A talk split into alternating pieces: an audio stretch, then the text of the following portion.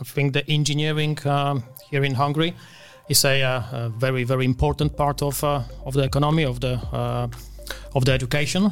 so you know the availability of of uh, engineers uh, was one of the one of the biggest uh, biggest factor behind that. We spend a lot of time together. we were discussing yesterday that um, with Lukasz we spend more time than we spend with our families because um, we are in this team since five years ago. Growth has so many dimensions, and yep. probably the biggest achievement when it comes to growth is not the numbers it's the capabilities we managed to develop in the five years. And responsibility and the responsibilities the if you think it through and um, what's happening in the world right now and how the psychology of the, the customer changes they will be after experiences. They will be after a driving experience or they will be after an adventure experience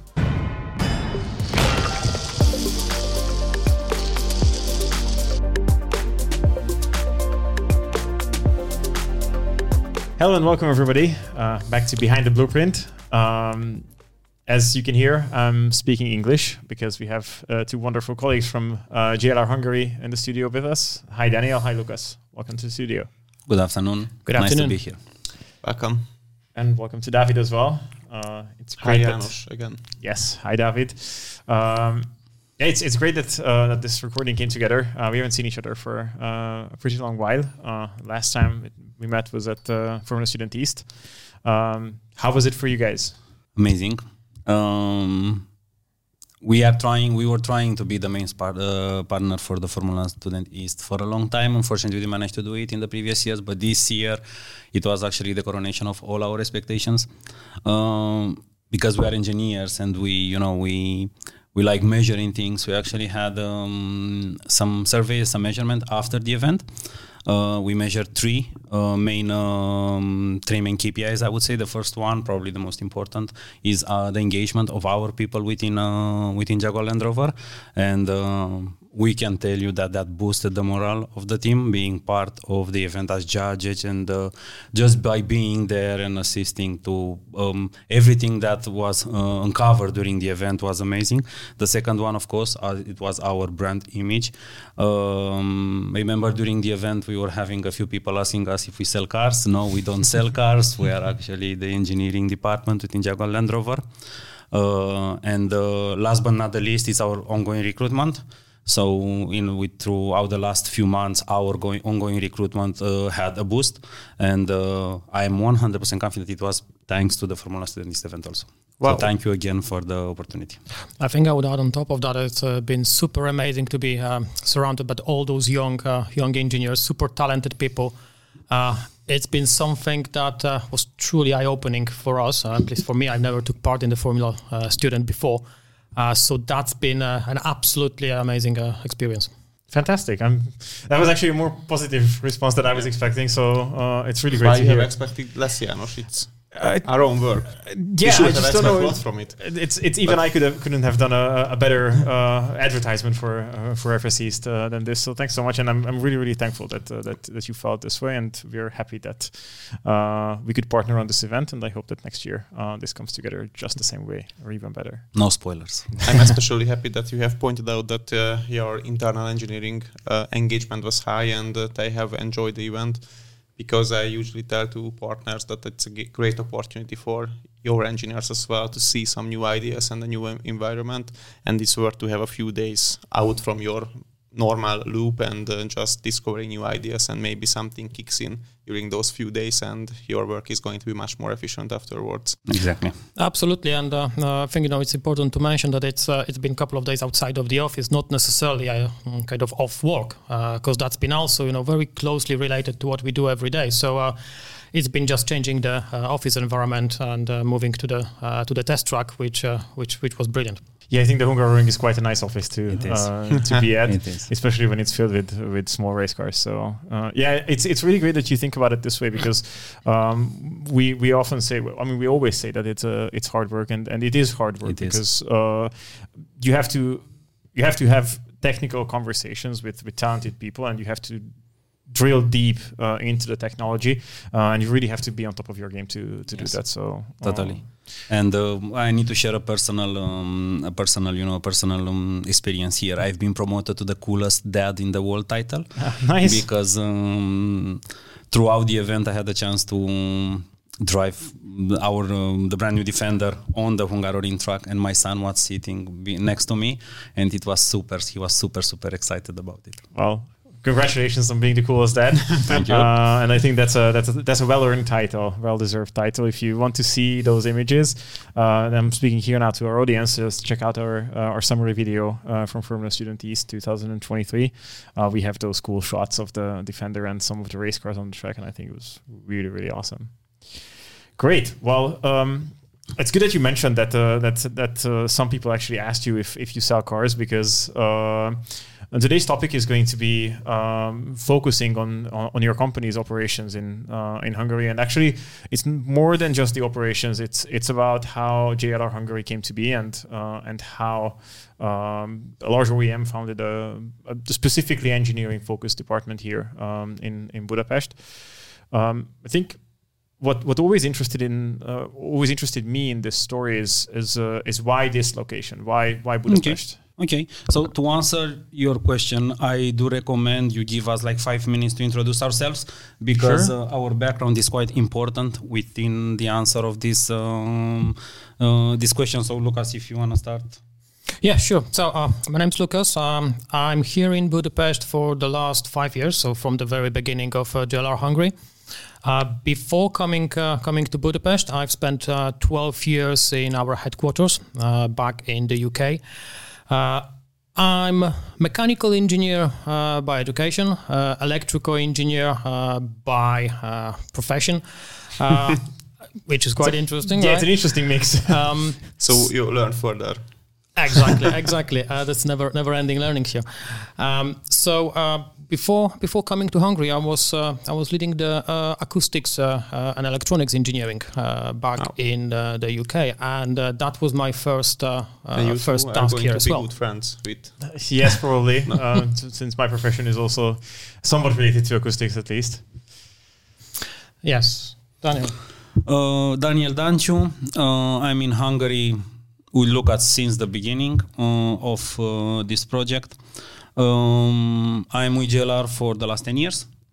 Uh, um, throughout my career in JLR, um, I did um, a lot of technical management and project management uh, positions. I had the chance of working in some of the most iconic cars that we can see right now on the streets.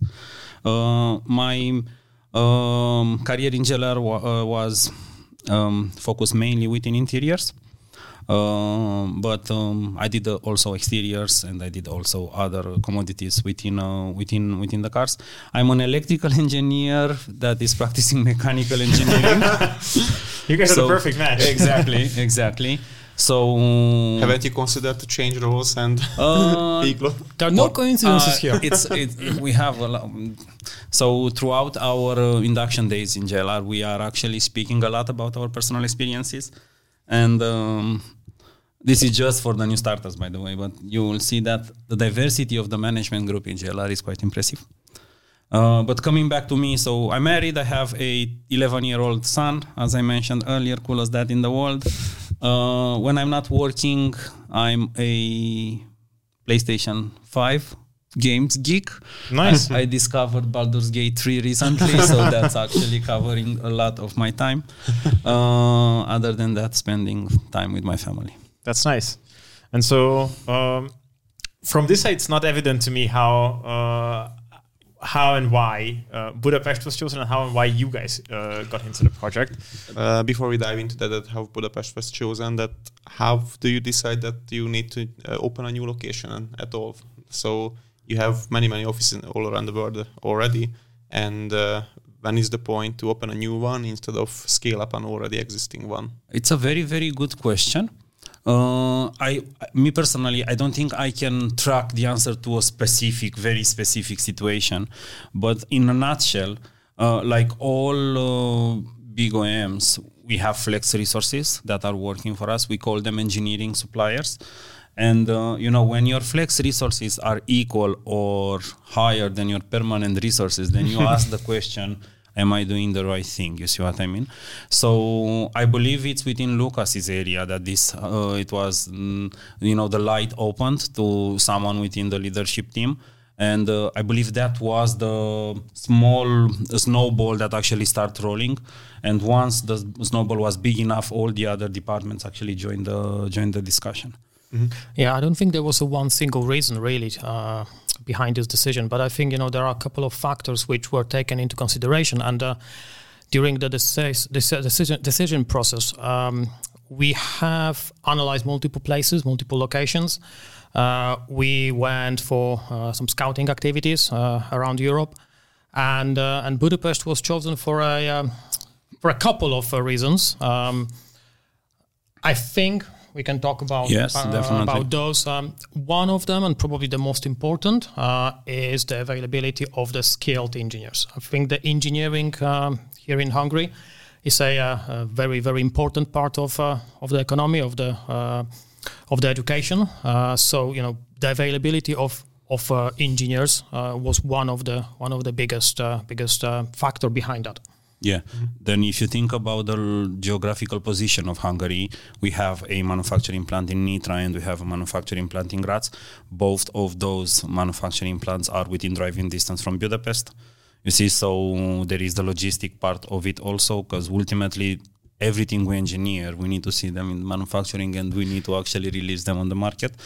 Um, it's also your university, the university system here in Hungary, and uh, you know all the dual education that uh, um, is being offered to the main uh, to the main companies here.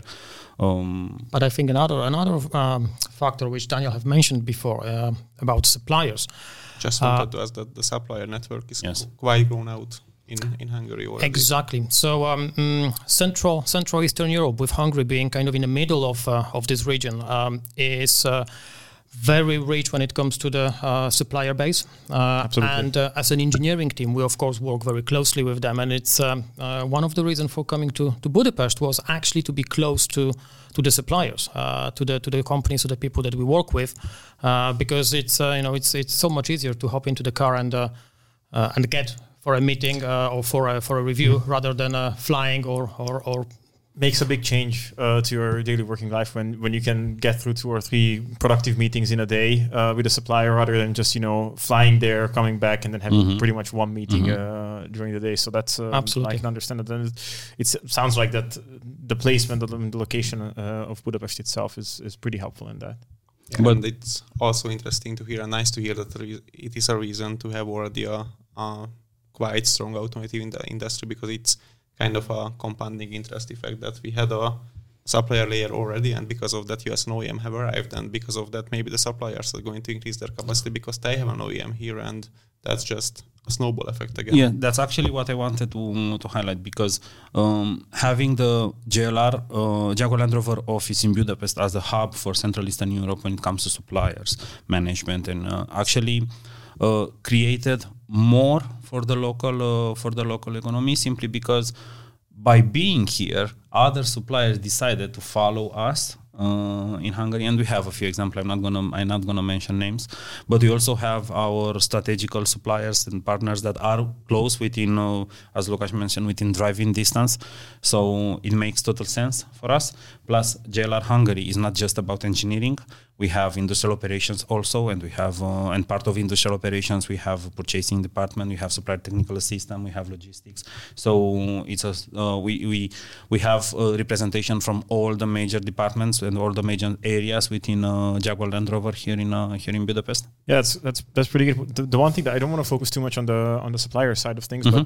but uh, but one thing that came into my mind is that I'm, I'm not sure if this effect was noticeable but uh, I'm guessing when um, when an engineering focused office uh, is opening up uh, in a new location, then then different kind of suppliers come onto the market as well because you can have the traditional sort of parts suppliers and then you can have the sort of the service suppliers as well, like um, smaller engineering companies who can mm. be part of your flexi resources. I'm not sure if this effect was noticed. Uh, uh, for you guys, or, or if you if you so if you that will not be the rule. I think, uh, except one or two cases, and it's more closest to Lukasz's area uh, we are not focusing on engineering suppliers. So we there are a lot of engineering suppliers right now in the yep. Hungarian market, and we know that they are working mainly for the German OEMs. Yep. But um, you know, we are in the place, and we may be a bit cocky, by the way, and we may be a bit, you know, th- overthink or think highly of us. But uh, if we would need to partnership with an engineering supplier for a certain project, I think the make versus buy type of uh, approach will go to through our mind. And what if i'm doing it in house rather than buying it? Because ultimately i'm getting the know-how in house and next yeah. time i don't need to to go out find another supplier. So if i learn how to do it I want to do it in house. So to make a right decision, pretty much. Yes, that's exactly. that's cool. That's yeah. I, that's the reason why I was asking that question because um, I wasn't sure if the uh, if really it was the part suppliers on it that, that, that was the focus. But that's that's really cool that uh, that sort of the know-how is kept inside the company.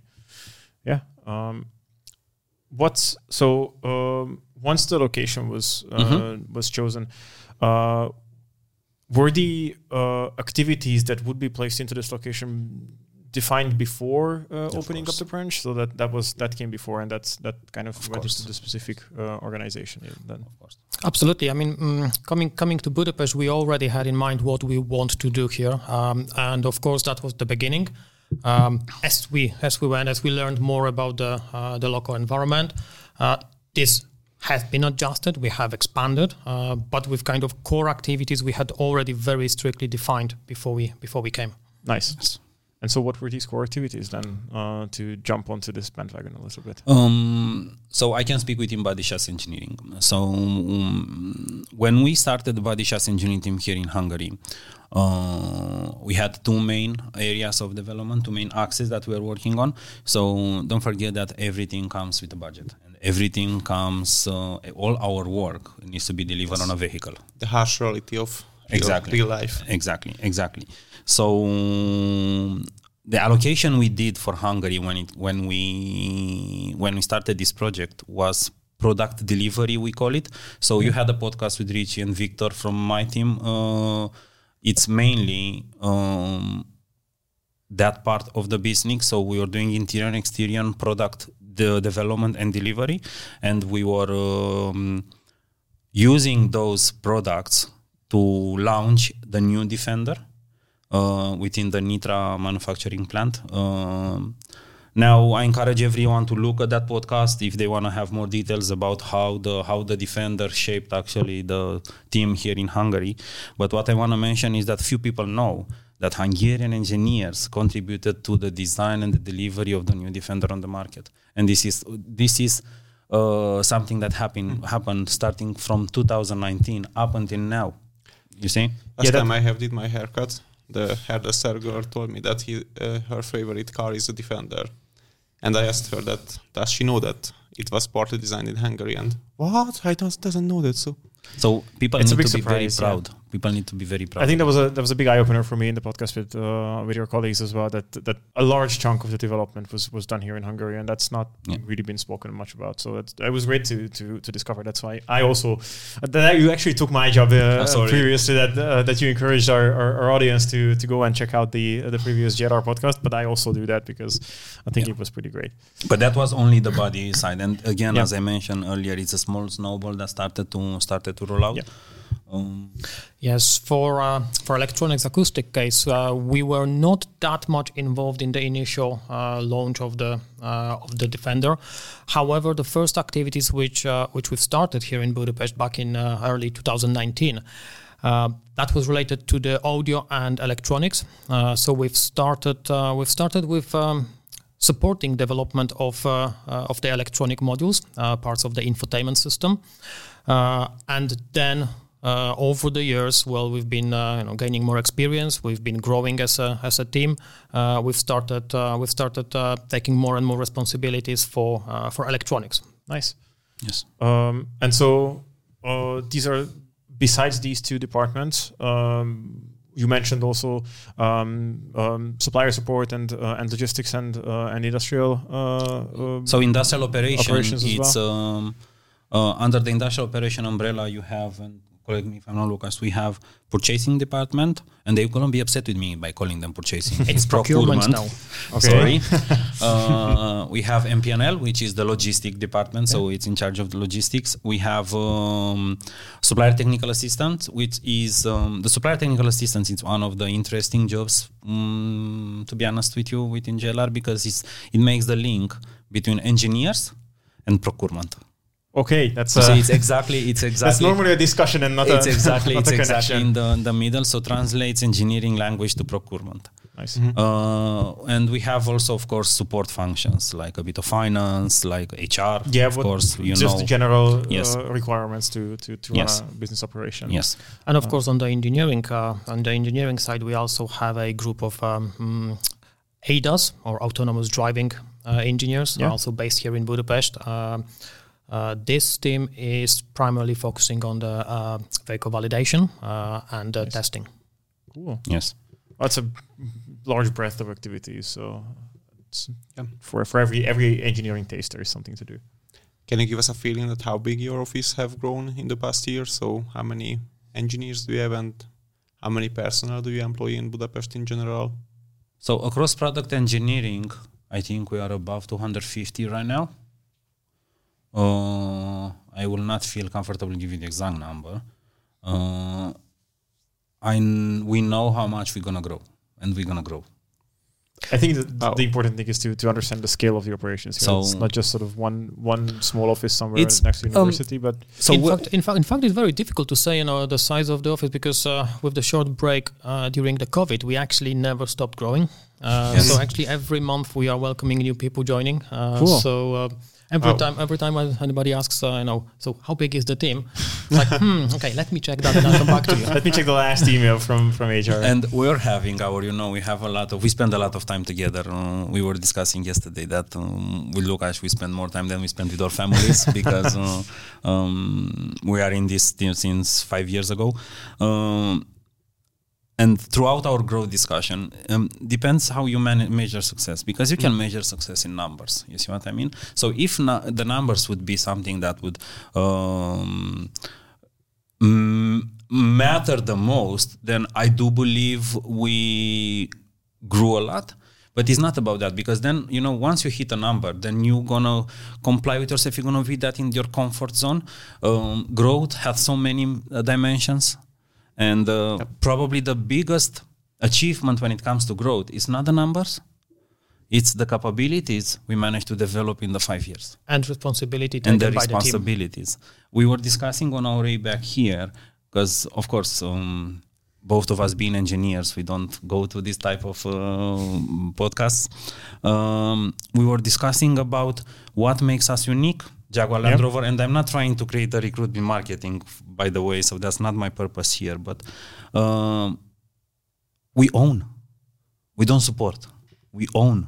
You know, and we're very, very proud of it. We managed to achieve a certain level of ownership. And when nice. when someone, for example, within the Jaguar Land Rover or mention product engineering uh, Budapest or uh, body chassis engineering Budapest or digital platform Budapest, they know exactly the type of capability we are delivering and we are benchmark for the for the wider business. You see, this feeling it's much more important than the numbers and it was not easy to get here. No, I bet. I mean, especially as a, as a starting office, I, uh, that's that's that's great that you you're already there. I think from the from the very beginning we had a we had a one one motto as a as a team, um, and uh, and that that's been the case from the very beginning. Uh, we've been following this uh, this um, uh, the rule of uh, multiple location one team. So the Budapest team was never a a peripheral standalone team. We've been always part of the bigger picture. Uh, and I think that's absolutely uh, crucial because that allows uh, us, uh, being based here in Budapest, to be involved in the same activities, the same projects uh, as our colleagues in other locations. So, uh, you know, it's never been the case of kind of having a Budapest peripheral office working on own activities. We've been always part of the bigger picture. Okay, that's a that's also quite cool because that was going to be one of the questions that I would ask. That how is the Budapest office then integrated into the uh, into the whole JLR? But then, then it sounds to me like uh, you you as as as JLR Hungary are not really thought of as a separate location. You are sort of an extension of the of the arms of the of the company headquarters. We are one team, two locations, I would say. Uh, now, to be completely honest with you, the road to achieve this type of uh, you know type of uh, situation, it was not easy because. Um, there are some, you know, there were some factors throughout the the years that didn't or didn't or helped our cause a lot. So if you think it through, we are a toddler right now. We have a five. We are five years old. But if you think of the last five years, what happened in the region in the last five years? That's quite a rough five years. Exactly. Yes. We were baptized by fire. I would say. Um, we were. I don't want to say forced, but we matured earlier. I would say, and um, it's about trust. You will never see see myself as your equal if you don't trust me. You see what I mean? When it comes to engineering delivery, you see, because let's be honest, some of the know-how will stay in uh, in UK, and uh, of all the strategy decisions will always be making in UK. This is the business model for all the international companies. You need to have yep. a, uh, you need to have something like that, but uh, involving you in the decision, it's a choice. Yes. You see, and yes. we are at that level where uh, product engineering Hungary, it is involved in the decision that uh, the company is doing for the products and for the people. So yeah, it's uh, quite a success from Hungarian office point of view as well, but it's also I think a success from company culture point of view because you, the more you are involved, the people in the front line of the of the work actually to the big decisions, the better decisions you are going to make, and uh, and that big companies there are they are sometimes fa- failing with that and mm-hmm. and making decisions actually blindly because they are only relying on numbers and not not on real world experience. And uh, as you mentioned earlier, and I quite like this idea that uh, you cannot really measure success only with numbers. Uh, my other favorite example for that that it's nice to say that fluctuation is, is under the, a certain percentage, but it matters that what certain percentage is actually leaving your company. So only the number itself is not going to tell exactly. anything. Exactly. Uh, yeah, and uh, uh, from from the point of the UK office, that how successful they are feeling the the opening of the of the Hungarian office. So uh, was this choice uh, confirmed by them that it was the right decision to make, or how how comfortable they are with the current situation? I think to answer that question, we would need to ask our colleagues uh, over there. Uh, but um, to answer to answer your question, um, I think the the evidence of uh, of the success is um, the level of level of involvement our uh, our engineers have, uh, and the level of projects and the level of responsibility uh, that mm. are handed over you know, without, uh, as Daniel have mentioned, without the trust uh, and without the recognition, uh, this wouldn't happen. So I think that is the best, uh, the best answer to, to the question. And I will um, encourage everyone who listens us to go on Jaguar Land Rover YouTube channel and have a look at our reimagine strategy. And uh, by listening to that, you will uh, they will discover that there are a few pillars at the base of the reimagine strategy and um, spoiler alerts, um, Hungary, it's one of the pillars. Wow. Yeah, I think uh, trust in an engineering podcast might sound a little philosophical, but but when it comes to making these strategic decisions from the from the side of an OEM, uh, what what you have to keep in mind is that these strategic decisions carry millions of of, of, of revenue uh, with them, and uh, and trust is very important because when you are giving out, handing out responsibility, product development responsibility, which ultimately culminates in the success of your uh, of your products on the uh, on the market, then you do have to have a certain um, sort of insurance or, or at least a f- little bit of a feeling that the uh, that the party that you are relying on, that the party you are handing over this massive responsibility is going to live up to its name, because uh, that's I think uh, it, it's it's really really a, a, huge deal to to be able to to influence products like that. Um, what were the uh, so, so how difficult was it to build up this trust and and, and what was the what were the sort of steps that you that you that you took to do this? So um, there are a few dimensions on when it comes when we speak about trust you know delivery being one of them engagement of your people being another thing uh, um, you know you you mentioned nutrition and you mentioned stability and fluctuation because you're not going to be able to build trust if you're fluctuation if you're always in a circle uh, you know the vicious circle. Is there a moment in time when we actually said yes that's it no i don't think so. It was built throughout the, throughout the years. And i can give you an example again coming back to the defender. Um, the business decided to build uh, to manufacture the new defender in a completely new plant which was in nitra slovakia with uh, a um, brand new manufacturing team. Um, how old were they when we brought the defender? Like six, eight months. I think uh, not a lot of experience, I would say. Wow. In um, and we speak about the defender. Yeah, that's a super I mean? key product. You, we speak about the probably the best sell car we we produce. Uh, so and this is back in 2017, 2018. Uh, then we had, um, especially within body chassis engineering, uh, we had 60, 70% of the team from Hungary. Uh, so new engineers on a new manufacturing plant with um, a new team, um, you would say we are doomed to fail. You see what I mean?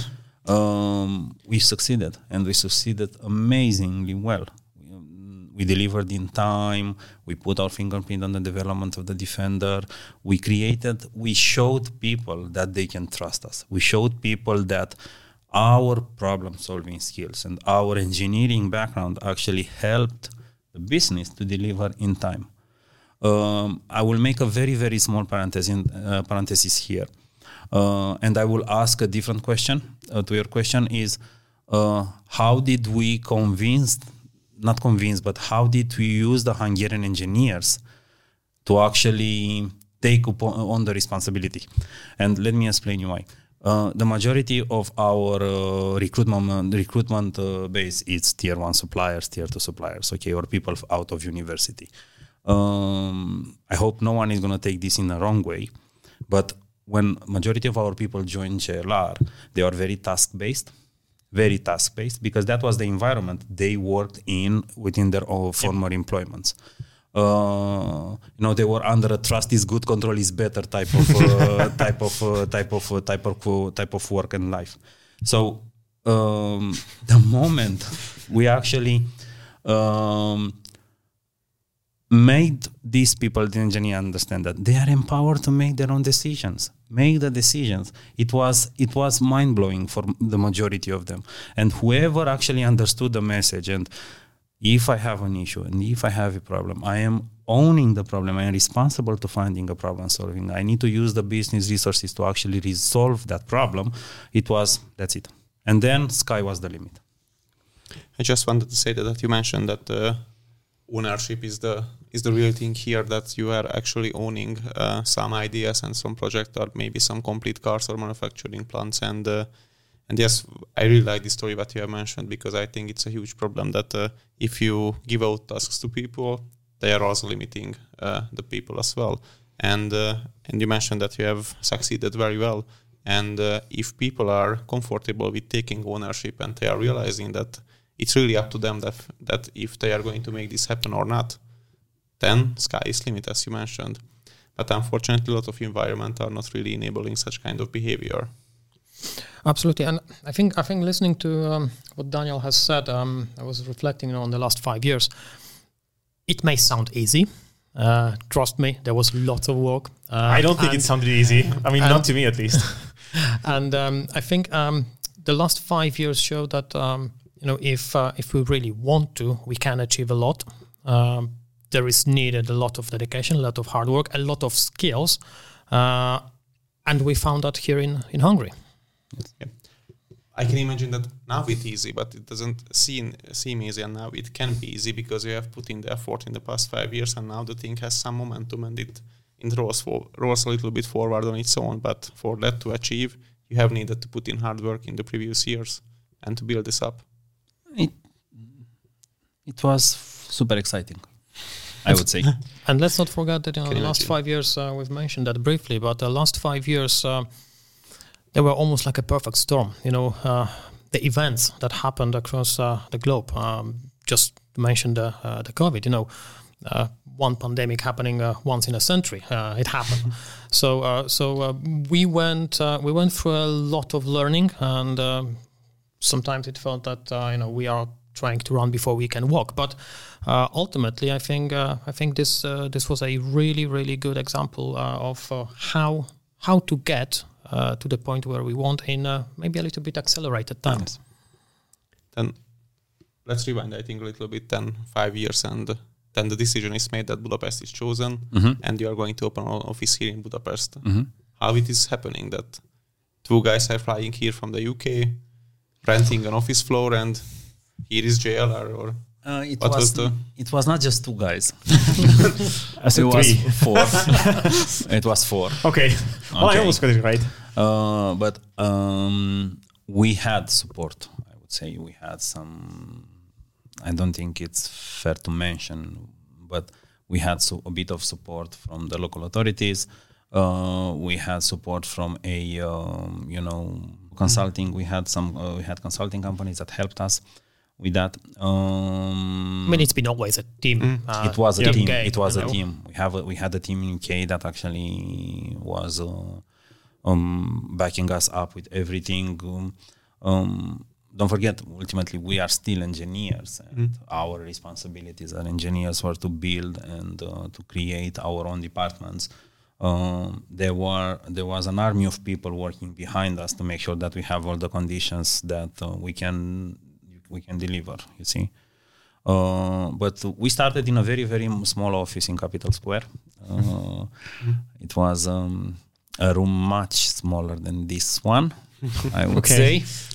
Um, then slowly, April 2018, we opened our new location on Váci Street, and um, since then we just grew organically within that uh, within that space you make it sound so simple, but uh, it's probably it's been a good journey. But I mean, I think imagine being the first engineer hired to JLR Land Rover, and you are the fifth uh, guy in the office. Actually. Yeah, actually, you so know the first JLR. Uh, you know the first product engineering.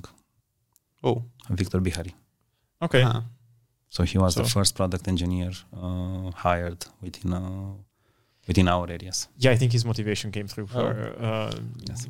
during his visit, and I think what I wanted to say is that I guess growth was helped by uh, by the by the engagement of the of the already working uh, employees who who got more and more responsibility throughout the uh, throughout the years.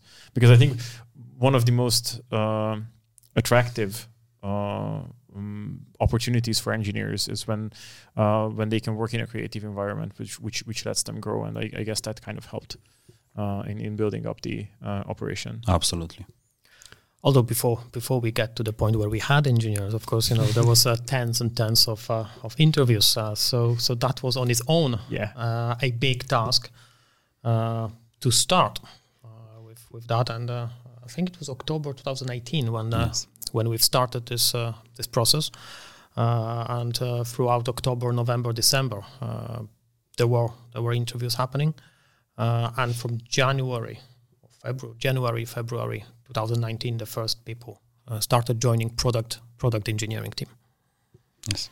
Yeah. Um, one of the sayings in Formula Student is to build an A A class car, you have to first build an A class team, and yes. that's that's the that's the foundation of everything. And um, I guess it's just as much of a challenge. And I think that that's universally true for every kind of product or service that you're delivering. That without the top team, you're not going to be able to perform well. So, absolutely, uh, I can imagine that those were uh, some interesting months to get to know a lot of people.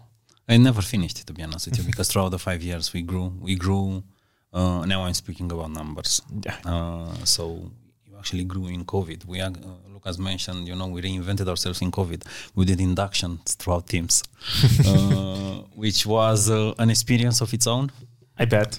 Um, but ultimately you know we are the sum of our experiences and uh, we are here in this moment because we went through all of those good and not so good experiences and uh, created a lot of resilience within the team which is very very important. Yeah i mean resilience is one of the things that that is so required in product development when uh, when you you always see the deadline and then the closer you get to it there are still something, some more things to to figure out, and there's there might be a test that sort of uh, a validation test that doesn't go to plan, and then you have to re- return to the um, to the design. So uh, you really have to have a team that, that is confident in in its abilities to uh, to go through the problem solving uh, once more and then once more until the right solution is, is found. Exactly. And what was the first moment of success? What you are remembering that okay, we are on track and that's going to happen and that's going to work. It's not the first. I think it's a series of uh, of events, and it's uh, from. Uh, I think recruitment was one of them. To be honest with you, the fact that we delivered our recruitment targets uh, quite fast, I would say, and uh, let me reassure you, our expectations are high. We have an amazing team. We are very selective with the engineers we want. Okay, so and but you're offering a very good recruitment experience also. So that would be one of them.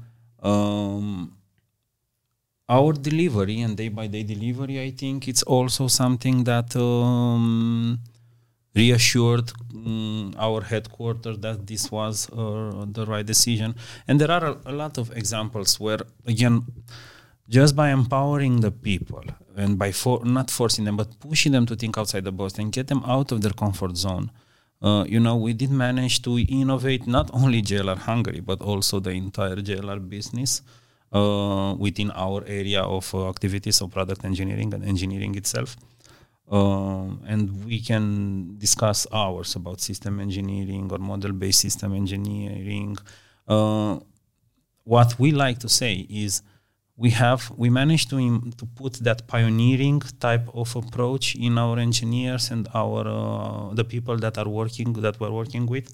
And um, the moment you understand that there may be another way and there may be another better way to do it and you have the mindset to actually test it learn out of it and feedback back to the business you know you know jackpot. Jackpot. So i think this was the this is the, the, you know the skill I call if I can call it skill that made the difference for us. I think you've asked what was the moment when uh, when we thought that we are doing the right thing. Um, for me, I think that was the moment when uh, in one of the one of the meeting uh, with my colleagues from the headquarters, uh, we've been talking about one of the technical uh, issue and uh, and the name of the of the Hungarian engineer based in Budapest came up as a person as a go-to person to talk about the, the topic. and I thought, right, that's what we've been actually working for. That's what we wanted to do. And actually, that's where we are getting. So that was kind of the first moment when I thought, we can make a difference. It's good that it was required uh, that, that this sort of recognition came and uh, and that's always um, I mean I, I, know from from experience as well that in in these big companies there's always for for every specific topic there is one go-to person where, where who, who, whose phone number you need if you if you want to solve those uh, kind of situations. And it's great that uh, uh that the Budapest office got to uh, that level. So yeah. Thanks for sharing. That's uh, yeah always nice to hear that your colleagues are someone who who is responsible for a specific topic across a global company and uh, and be that expert. It's a very key role and uh, need to have high confidence from the outside colleagues to to put such kind of uh, qualification in Budapest. Yes. You spoke briefly about uh, systems engineering yes. um, already. So um, let's just touch upon a little bit about uh, sort of how the activities are related in the within the sort of product development mm-hmm. cycle mm-hmm. uh, of the uh, of the product. So, um, are you more focused on on sort of pre-development, uh, so so conceptualizing uh, the vehicles, or or is it more? Or are your activities more focused on the validation? So, both. Okay. By the way. Um, depending how you want to do the representation. If you want to do the representation on a linear way, like a P product lifecycle management type of um, yep. Type of scaling, uh, I will say we cover come uh, kind of everything from A to Z. Yep. You see what I mean? There are some very niche activities that we are not covering them here, but uh, we do have delivery responsibility for the full product lifecycle management of a certain topic or of a certain uh, of a certain commodity that we are doing on. Um, if we think about the V model itself, uh, then um, there, as I, Lukasz mentioned, there are a few departments within product engineering, and uh, we did manage to have um, very dedicated specialization within the departments. So although everyone is doing the same thing, the go-to person may be in a different department for that uh, for that activity, and we call that community of practice. Nice. Okay, so if I am to think of the V model, now I'm speaking about body chassis engineering, and then Lukasz can explain about DPP. Uh, so uh, the core activities that we are doing within body chassis engineering are the left side of the V, and now yeah. I'm, I'm, speaking feature uh, design, system design, subsystem design, and attribute uh, cascade. Uh, then um, we have a small gap uh, subsystem level that we are working on, by the way. and then we come back strongly on the bottom of the V with the mechanical integration. Okay. okay. Within body chassis, we don't do a lot of right side of the V. Yeah. We don't do a lot of hardware in the loop or uh, vehicle validation. We do because we own certain products, but uh, it's not our core activities. Yeah. Okay. I mean that's very hardware intensive uh, activity, so I guess that that would be that would require a different kind of expansion as well in terms of the hardware and laboratory buildup and so on. Uh, so it's it's understandable that uh, which for DPP team for Lukasz's team it's uh, it's it's present. Yes. So for uh, for the other side of the uh, of the product engineering, um, we are going to the V model. Uh, we are covering almost the entire V with with the islands of activities distributed on it. Okay. Um, we are involved in the early development of the electronics. Mm, we are involved in uh, audio and acoustics engineering, mm, with uh, some activities uh, being uh, very unique, uh, I would say, um, which are, for example, related to the um, uh, virtual simulation of the of the acoustics in the vehicle. But also, we have on a subsystem level, uh, we have uh, some testing activities happening on the on the test benches. now, of course, you have mentioned that some of those activities require investment and and the test rigs. Yes, however we are also involved in testing on the uh, on the equipment which is not necessarily physically uh, physically present here because don't forget that uh, we can we can do a lot remotely yeah. uh, and actually the the engineers are involved in uh, some activities which uh, uh which don't require physically equipment here we can connect to the equipment online yeah. Uh, and uh, and use it for for certain activities i mean electronics development I, I assume also heavily heavily relies on hardware in the loop uh, uh, kind of um, environments, and that's that's easily controllable from uh, from afar. So um, yeah, I mean, it, I think it's it's it's a sensible choice to to set up uh, teams like this because you know the investment into um, and I mean the general trend in the automotive industry is going towards sort of less hardware based. Uh, I don't know if this is the case for for for JLR as well, but I'm I'm assuming it's it's so. Um, and uh, it's just uh, kind of heavy reliance on, on computational methods and, and, and simulations I mean, is, is I mean absolutely. Trend. I mean of course you know the left shifting of the activities uh, that's a general trend uh, in any, any industry I would imagine. But uh, and that's the same case for automotive. Uh, although with the heavy focus on the left shifting of activities into the, the virtual domain there's not always possible to eliminate completely hardware so yep. you know, I don't think we will be able to eliminate it completely. Uh, one reason is, of course, the uh, the validation of the of the products already uh, being here.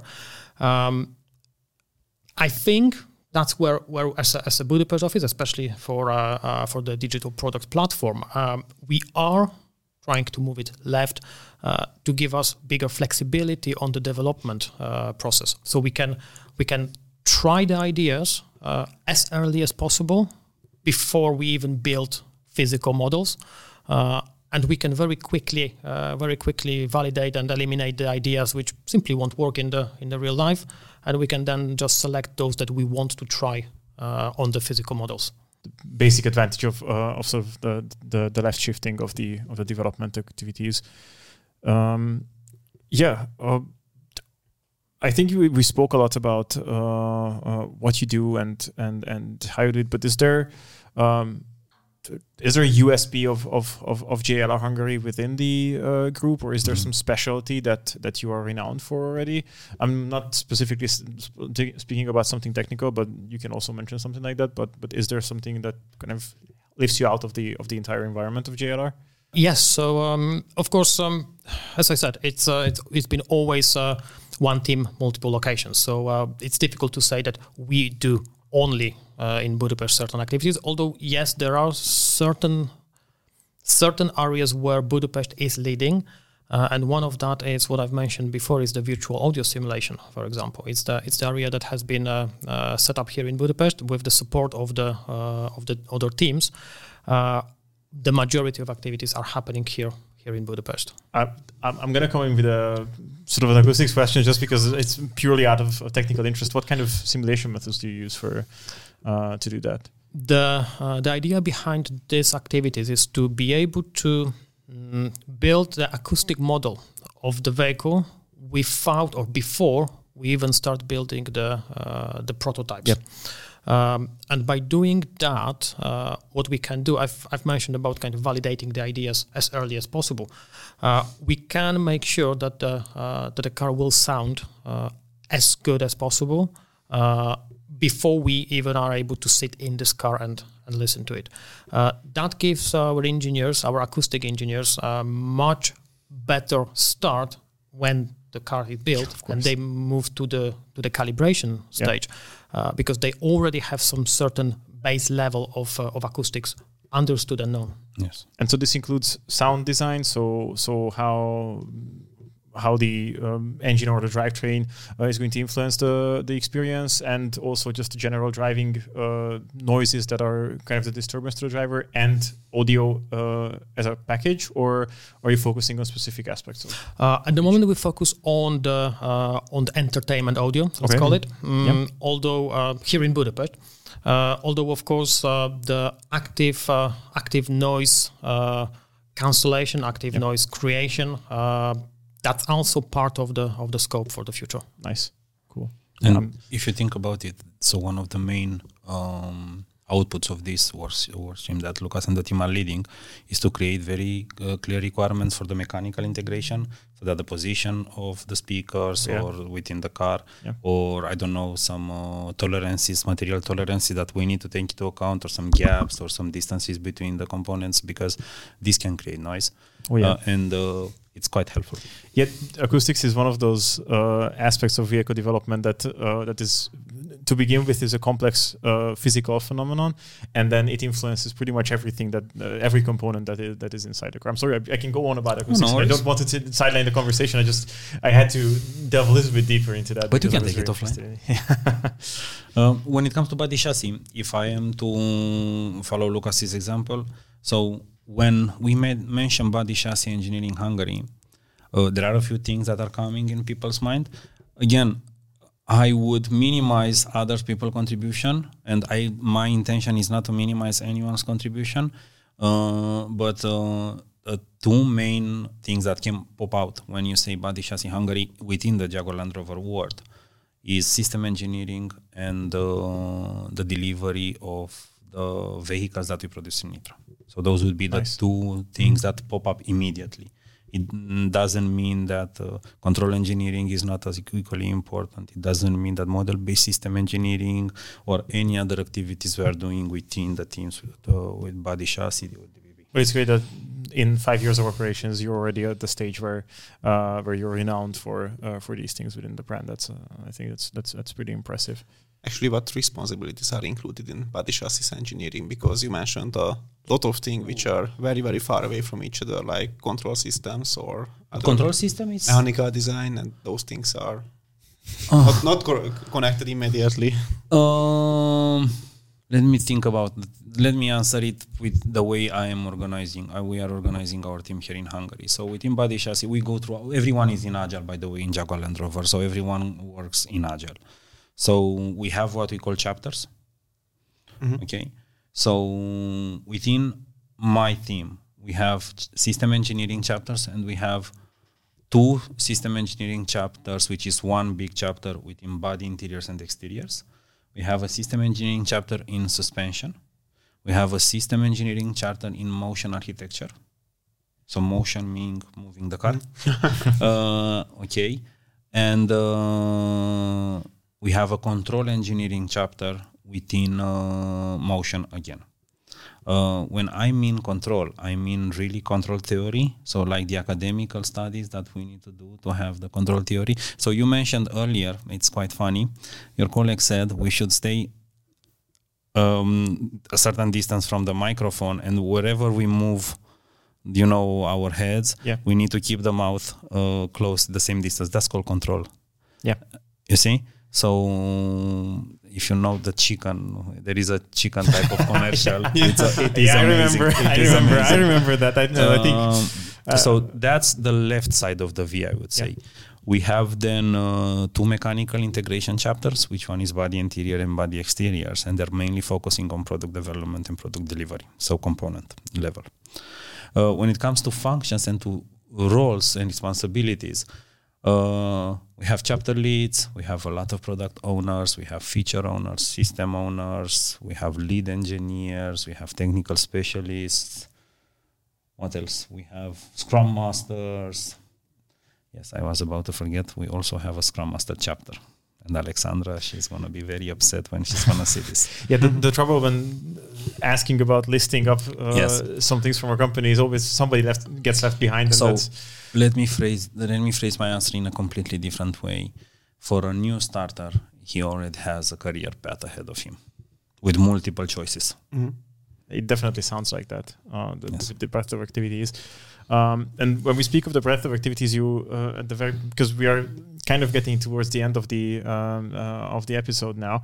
Um, but you mentioned, uh, and I know that you you cannot talk too specifically about this, uh, but you already mentioned at the beginning that you will be growing and you will be growing uh, quite a bit.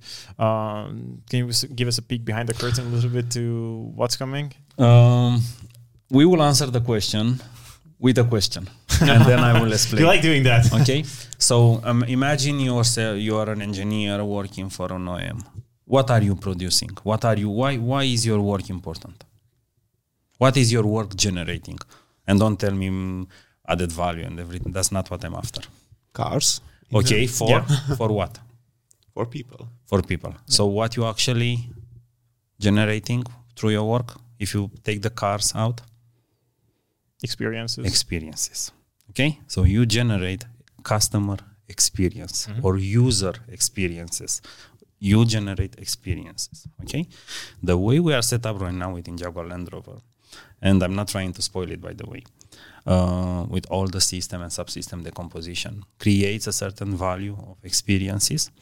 But if you think it through and um, what's happening in the world right now and how the psychology of the, the customer changes, they will be after experiences. They will be after a driving experience, or they will be after an adventure experience, with uh, the defender they will be after a camping experience. For example you take the defender go in the wilderness and then you sleep in your defender you know or you have a range rover sport where you want to feel the driving experience uh, and everything you know? So we are we are focusing more and more on experiences. Okay. and we are putting more value within experiences. So this is one of the the the, the, the you know the, the areas where body chassis engineering will grow a lot in the in the future, and we allow Hungarian engineers to be involved in the decision making process very very early in the in the development uh, in the project life cycle management of a vehicle. That's oh, that sounds sounds interesting, and you have catched us with this experience thing, and it's indeed important because. as an engineer, it's hard to forget that in the end, people are going to use your product, and you are working on a quite small piece of it, but uh, but it's very hard to see that how this small piece is going to affect the experience in the end. And to have a country example, I have heard or seen an issue in a in a project in which uh, uh, there was an issue that one signal has oscillated a little bit. It hasn't affected anything, any performance. The measurement was simply too good and noticed noticed an oscillation which was already there but haven't caused any uh, visible effect on any part or any experience.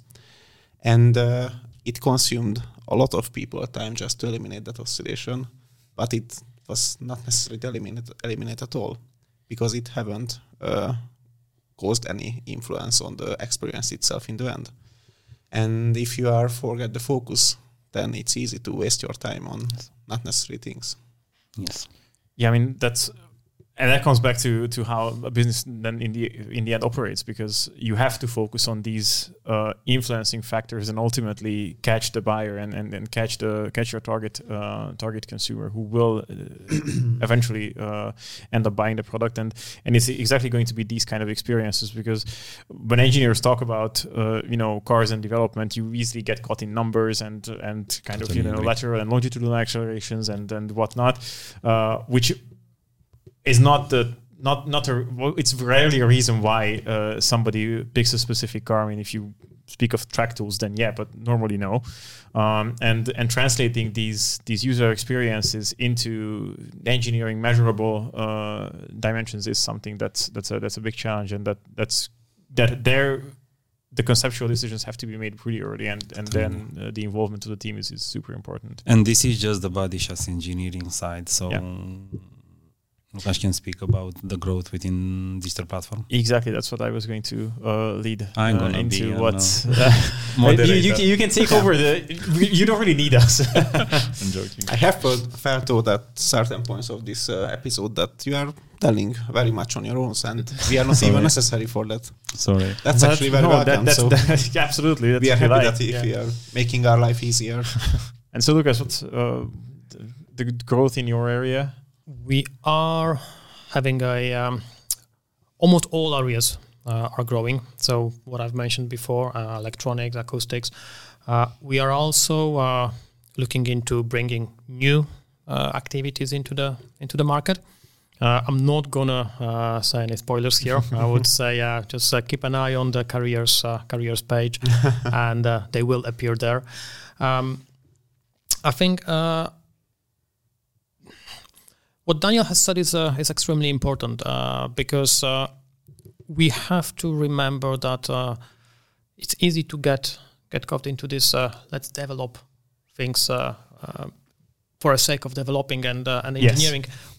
forgetting that that ultimately this product will be used by the customers and uh, and this product has to meet a certain certain requirements uh, and that's what's extremely important actually uh, to start with is uh, to understand the requirements uh, and that's uh, that's something that I don't think we talked about today but mm. actually part of defining the requirements for the product is is really the basis of of, of engineering but it's extremely important because without that it's very easy to kind of go into the direction which ultimately you will create a product which yeah which won't meet the, the expectations. Yeah. And so you're also involved in that uh, in your current daily jobs as well to, to define these yeah, uh, these requirements, and that that's oh, also oh, definitely, uh, oh, definitely, that, definitely. That Half of my team is working on that. So nice. Yeah, because that's the, that's the fundamental challenge. And there is a third thing that I wanted to mention, and um, throughout this uh, discussion we didn't mention it, and I feel obliged actually to mention. Um, we're not we're not only delivering products also deliver process methods and tools for the entire company. Nice. Uh, I think this this is important, and we have a dedicated team within product engineering that is focusing on that. It's very important to take some you take your time and actually sharpen the axe uh, when we are chopping wood. So yes, it's easy to forget about that one. That's a great metaphor, David. Uh, Thank you. Thank um, you but I think at this point, um, I really want to thank uh, Daniel and Lukasz for for being here. Uh, thank you very much for having us here. Thank you very much. It was a very interesting conversation to me. Um, and I hope that, that our audience uh, enjoyed it as well. Uh, thank you for uh, following along with us, and uh, keep a lookout for new episodes in the in the future as well. Thanks for being here, and thank you for being with us. Bye bye.